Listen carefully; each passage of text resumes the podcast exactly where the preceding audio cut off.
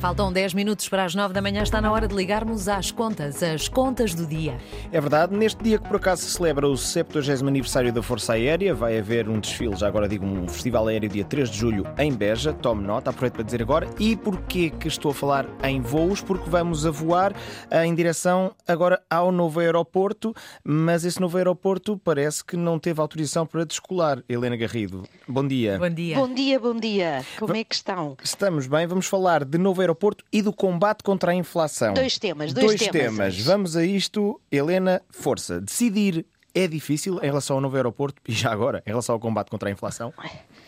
É difícil. E, e, e, tem toda a razão, Pedro. Também tem sido difícil na Europa decidirem uh, fazer o combate contra a inflação. Finalmente decidiram. Mas vamos ao caso do, do novo aeroporto. Parece mesmo difícil, não é? Decidir uh, o novo aeroporto. Já estamos com mais de 50 anos e corremos o risco uh, de chegar aos, 70, aos 75, uhum. uh, três quartos de século, se não, se, não, se não nos precavemos. Nada do que se passou ontem.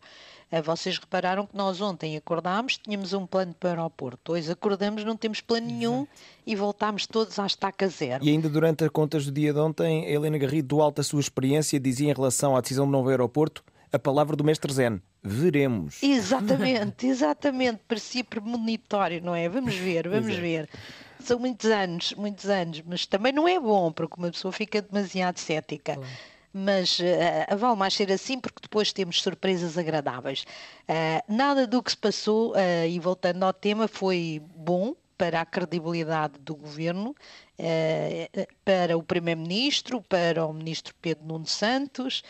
Eh, revelando da parte do governo uma dificuldade e uma falta de capacidade para governar, porque nós, com a maioria absoluta, que ficámos com a esperança de que o, o governo iria tomar aquelas decisões difíceis que, quando um governo não tem maioria absoluta, não consegue tomar, porque uh, são muito difíceis de encontrar consensos que viabilizem esses, projetos, essas decisões, sobretudo quando é preciso adotar medidas que vão ao Parlamento. Mas parece que o governo tomou, viciou-se em não decidir e, e há sempre um argumento qualquer para não decidir. E desta vez, independentemente dos contornos políticos do, do caso, uh, do aeroporto, que, que, não, foram, não foram bonitos e, e, que ainda estão, em boa parte, por explicar, não se percebe porque é que o ministro Pedro Nuno Santos fez o que fez, da forma que fez, uh, um, um, ministro tão, um, tão experiente como, como é Pedro Nuno Santos. Há muitas interrogações, uma delas é porquê que o ministro uh, fez o que fez, uh, da forma que o fez.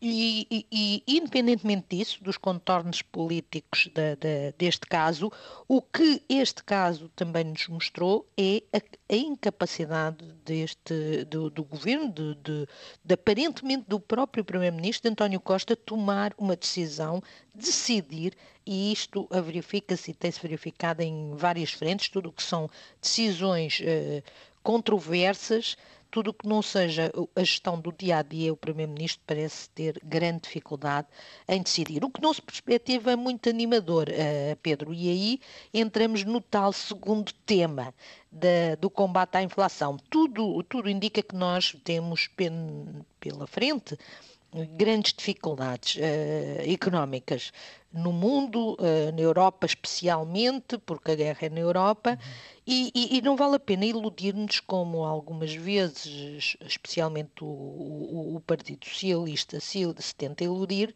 ou nos tenta iludir, sobre as previsões de crescimento este ano. Ainda ontem o Fundo Monetário Internacional uh, corrigiu a sua previsão para este ano com valores mais elevados, apontando agora para um crescimento de 5,8%, mas em contrapartida prevê que a travagem da atividade económica, a travagem não é a recessão, mas que o ritmo, a velocidade a que a economia vai crescer em 2023 será muito inferior, será abaixo dos 2%.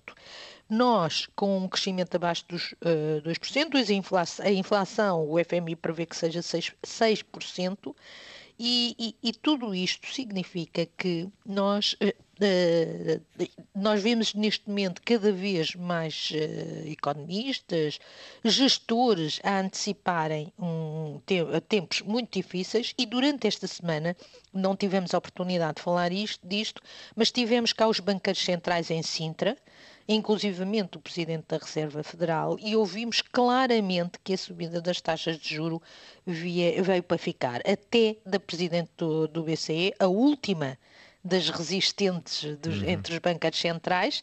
E, e, hoje, aliás, o Banco Central Europeu deixa de comprar dívida pública. Isto significa que as taxas de juros da dívida pública eh, de todos os países uh, vão refletir aquilo que os investidores acreditam que é uh, a, a, perspectiva dos países, obviamente também de forma especulativa, e, e Christine Lagarde admitiu que a subida das taxas de juros, admitiu, já tinha dito, já em julho, e que haverá outra em setembro que pode até ser bastante mais agressiva. E Portugal é um dos países que vai beneficiar das chamadas medidas anti-fragmentação, que pretendem evitar que as taxas de juros nos países subam mais do que noutras, noutros países, mas eh, não há almoços grátis e essas, esse apoio, digamos assim, que o BCE vai dar, virá com condições. Neste momento não se conhecem detalhes, mas um dos, um das, uma das condições será, sem dúvida, uh, que se continue a reduzir o déficit público. Não sabemos se não haverá mais. Uh, na prática, é continuarmos submetidos a, a, a, condições como no tempo, no tempo da Troika, não são tão uh, agressivas como no tempo da Troika, mas são também são também condições. E os banqueiros centrais, aliás, o Presidente da Reserva Federal foi muito claro, disse que o combate à inflação provoca dor, embora obviamente que não combater a inflação provoca uma dor maior porque a inflação é especialmente má, é especialmente dolorosa para as pessoas que têm rendimentos mais baixos, como uh, já vimos aqui. Os tempos uh, difíceis que se avizinham não são bons. Uhum. E se o governo não aproveita esta crise, este abalo que sofreu para mudar de vida e ter mais coragem e tomar decisões e governar, Uh, vamos ver, vamos ver outra vez. É isso, Cá está. Esperemos que seja, que tenha condições para isso. Eu confesso que estou bastante cética, até porque temos uh, somado crises, algumas, esta é uma crise política, mas a crise na saúde uhum. é uma crise muitíssimo mais grave uhum. e não vemos uh, capacidade do governo de tomar decisões que sejam estruturais e que vão além de criar lugares ou fazer papéis, diplomas, uh, estatutos, etc. É Esperemos, pois, que uh, isto seja um, uma espécie de tocar a rebate uh, no governo e que o governo passe a ter mais coragem uhum. para decidir e que tome decisões e que governe. Falando de decisões, vou ter que decidir que termina agora aqui a rubrica. bom Garrido. fim de semana, Helena Garrido. Bom fim de semana. Até daqui a uma semana. Até daqui a uma semana e um bom fim de semana.